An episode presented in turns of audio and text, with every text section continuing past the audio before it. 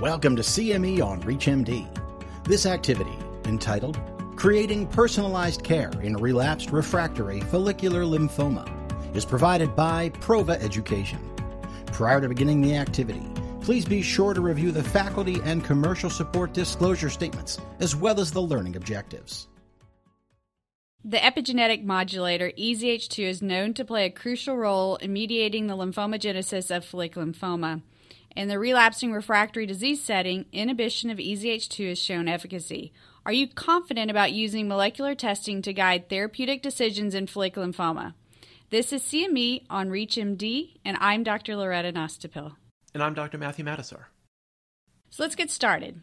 Dr. Matasar, can you tell us about the role of EZH2 in the pathobiology of follicular lymphoma and the importance of testing for this mutation? I can try. So it's been known now for you know going on two decades that this gene EZH2 is is critically and, and centrally involved with maintaining the germinal center, this this essence of lymphoid tissue where B cells go to grow up and to fight antigens and then to to mature into either memory cells or plasma cells and to go off and do their work. So EZH2 has been long recognized as like one of these key gatekeeper genes, but its role in lymphomagenesis, particularly for follicular lymphoma as well as for germinal center large B cell lymphoma, is only more recently understood. And we now know that there's a subset of patients with follicular lymphoma who harbor activating mutations in this gene EZH2. And what that leads to is cells that are that should be entering the germinal center, proliferating, dividing, and then stopping that proliferation and maturing and going off, stuck in that germinal center mode where they just keep proliferating as if they're trying to be trained, but they get stuck in that mode.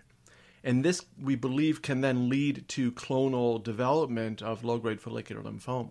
We know that these mutations are present in about 20% of low grade FL, although truthfully, EZH2 is probably deranged in a larger fraction than that, whether it's gain in copy number or alterations in other pathways that feed back into the EZH2 pathway, leading to either direct or indirect activation of this in, in maybe as many as half of patients with follicular lymphoma. So, Dr. Matasar, that's a nice illustration of the importance of EZH2 and the role of lymphomagenesis. Do you think this is an early event? It's very clearly an early event. You can see it even in follicular lymphoma in situ in premalignant conditions or early on, and it's sustained in patients. If you do serial biopsies, this mutation is really carried through the patient's journey with follicular lymphoma. And so now are you suggesting that this be something that's routinely tested for among patients with follicular lymphoma?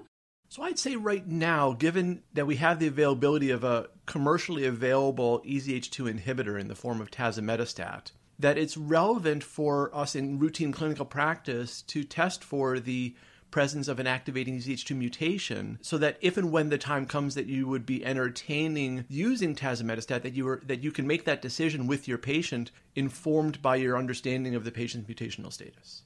So putting this to practice, keeping this overview of EZH2 mutations in mind, Dr. Matasar, what are some of the different settings of follicular lymphoma treatment where we would potentially be able to target these mutations?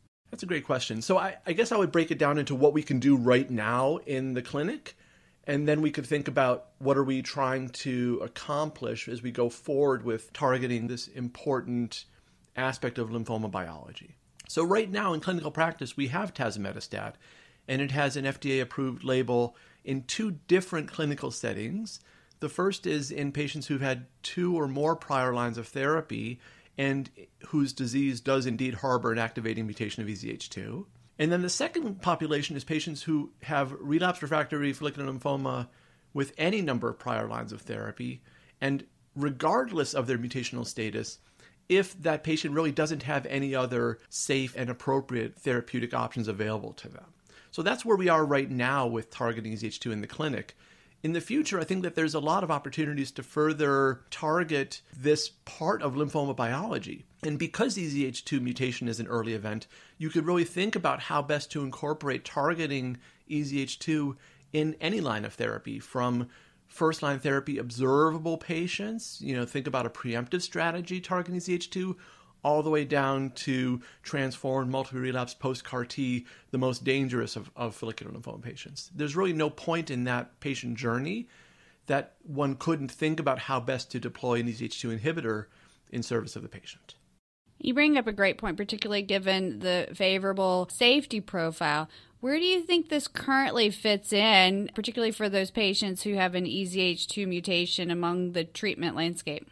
So, for the patients that have an EZH2 mutation, we have very clear evidence about tazemetostat's activity, with an overall response rate in the pivotal study that led to its approval of approximately 70% and progression free survival approaching a year with an agent that has an extraordinarily favorable toxicity profile with you know fewer than 10% of patients coming off of study due to adverse events very very little grade 3 plus toxicity period you have this very nice balance of an agent that has a very high overall response rate and an excellent toxicity profile. The durability of the response you know is imperfect and i think that it tells us that as monotherapy although very active that perhaps this drug, given its activity and safety, may best be developed in combination with rational partners to try to come up with a, a new comprehensive multi agent program really targeting underlying lymphoma biology. So, Dr. Matasar, you did a nice overview of some of the potential advantages of tazemetostat, particularly in EZH2 mutant follicular lymphoma. What are your thoughts about it in regards to EZH2 wild type? Again, highlighting some of the safety and efficacy.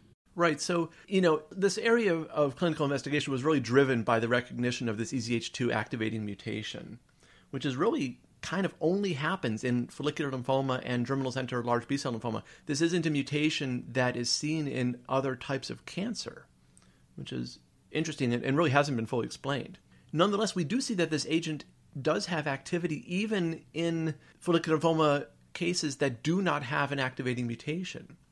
And we could say, well, we understand that EZH2 is really integral to germinal centerness. So, at some sort of basic level, it makes sense that targeting germinal centerness should indeed help treat follicular lymphoma, which is the paradigmatic germinal center disease. But the science of it really hasn't been fully worked out, at least to my satisfaction. But we know that EZH2 inhibitors do a few different things. Number one, there clearly is some modification of the microenvironment. And EZH clearly isn't just about histone acetylation and turning on and off these germinal center genes. There's clearly more to it than that. There's microenvironment interactions. There's crosstalk to other important pathways like MYC. So it may be that it's these other pleiotropic effects of EZH2 inhibition that is driving the response in those patients. Or maybe that we just don't fully understand what it means to be EZH2 activated, and it's patients who may have an increased copy number of EZH. There's no mutation, but there's a functional activation of the gene through direct or indirect mechanisms that we're targeting. We don't have a great predictive model yet for which patients with EZH2 wild type respond. We know it's a smaller fraction of patients. In follicular lymphoma, it's probably about one in three that will respond. But those patients that respond, their median progression survival is actually better on average than the mutant patients who respond. So there's something going on there that we as a scientific community have yet to fully unravel. But it's important to understand that even some wild type patients can derive significant clinical benefit from EZH2 inhibition. There are also ongoing trials for combination therapies. Dr. Matasar, can you give us some insight on those combinations and where they might fit into clinical practice? Right. So the combinability of tazemetostat, given its you know excellent safety profile, certainly leads people like like you and me, Dr. Nastoupil, to, to think, well, what can we pair this with that would be biologically rational and could offer some measure of synergy? And that work is definitely ongoing. And there's already been early phase clinical trials that have been reported out combining tazemetostat with chemoimmunotherapy, like good old R-CHOP. I think that study that's been reported out was actually in DLBCL, not follicular lymphoma, but the principle is the same, where you could see if adding this agent onto a chemoimmunotherapy backbone could improve outcomes. And that would be in newly diagnosed patients in whom you might be giving R-CHOP or BR as your standard treatment. In the second line setting, there's a very important study that has now been initiated and, and accrual is ongoing, trying to look at the what we call the R squared regimen, uh, rituximab and lenalidomide program that, that's been developed under your watch there to a great degree. And to see, well, this program has been shown to be very safe and effective in patients with relapsed or refractory follicular lymphoma. Maybe we can add tazemetostat onto that and further improve outcomes in that patient population. And then in the multiple relapsed refractory setting, given that we know one of the effects of EZH2 inhibition is a promotion of apoptosis, something that is really halted when EZH2 is constitutively activated, what about pairing with other anti-apoptotic agents? So there's evidence in the laboratory, at least, that combining tazemetostat with venetoclax, a BCL2 inhibitor, that there's biological synergy and in vitro synergy. And the question is whether that could translate to improved clinical outcomes with venetoclax, which although follicular lymphoma is the quintessential BCL2 positive disease, venetoclax monotherapy has been clinically disappointing in the treatment of this. But there's an opportunity here in pairing it with EZH2 inhibition to see whether that combination could offer significant clinical benefit. I think you raised some really good points, particularly as we learn more about the biology of these germinal center lymphoma subtypes. The treatment landscape, though, in follicular lymphoma is pretty crowded, and I've heard argument made that there's quite good therapies available to these patients, and there's even more questions than answers in regards to how do we sequence therapy. So I'm going to ask you maybe a challenging question. Do you foresee that these combination strategies will surpass the monotherapy? Will it provide any additional information in terms of patient selection? Can you look in your crystal ball and predict what we're going to be doing in the next five years? You're right, and and in some ways, you know, we tell ourselves this is a, a, lovely problem to have, right? The embarrassment of riches that is drug development and drug discovery in follicular lymphoma, and yet this is still an illness that is a life-threatening diagnosis. And we know that when patients have relapsed follicular lymphoma, each time you need to give them treatment, on average, the likelihood of treatment, your next treatment working goes down, the duration of remission tends to go down, and the disease becomes more and more threatening with each time up to bat we as a discipline have had tremendous success in moving away from chemotherapy and eh, at the same time moving towards targeted and personalized medicine in this disease. I think that EZH2 inhibitors, tazemetostat as the first example in the class, really give us a chance to further develop our ability to offer personalized, individualized care, where we can think about constructing a 3, 5, 10, 20 year plan for a patient thinking through the sequencing challenges of how am I going to get a patient, you know, from age 60 to age 90 successfully and safely, minimizing the toxicities of treatment, minimizing risk along the way, and taking into account their disease's unique individual biological signatures. So, yes, I think there's a real opportunity to use these agents either as monotherapy or in combination and in sequence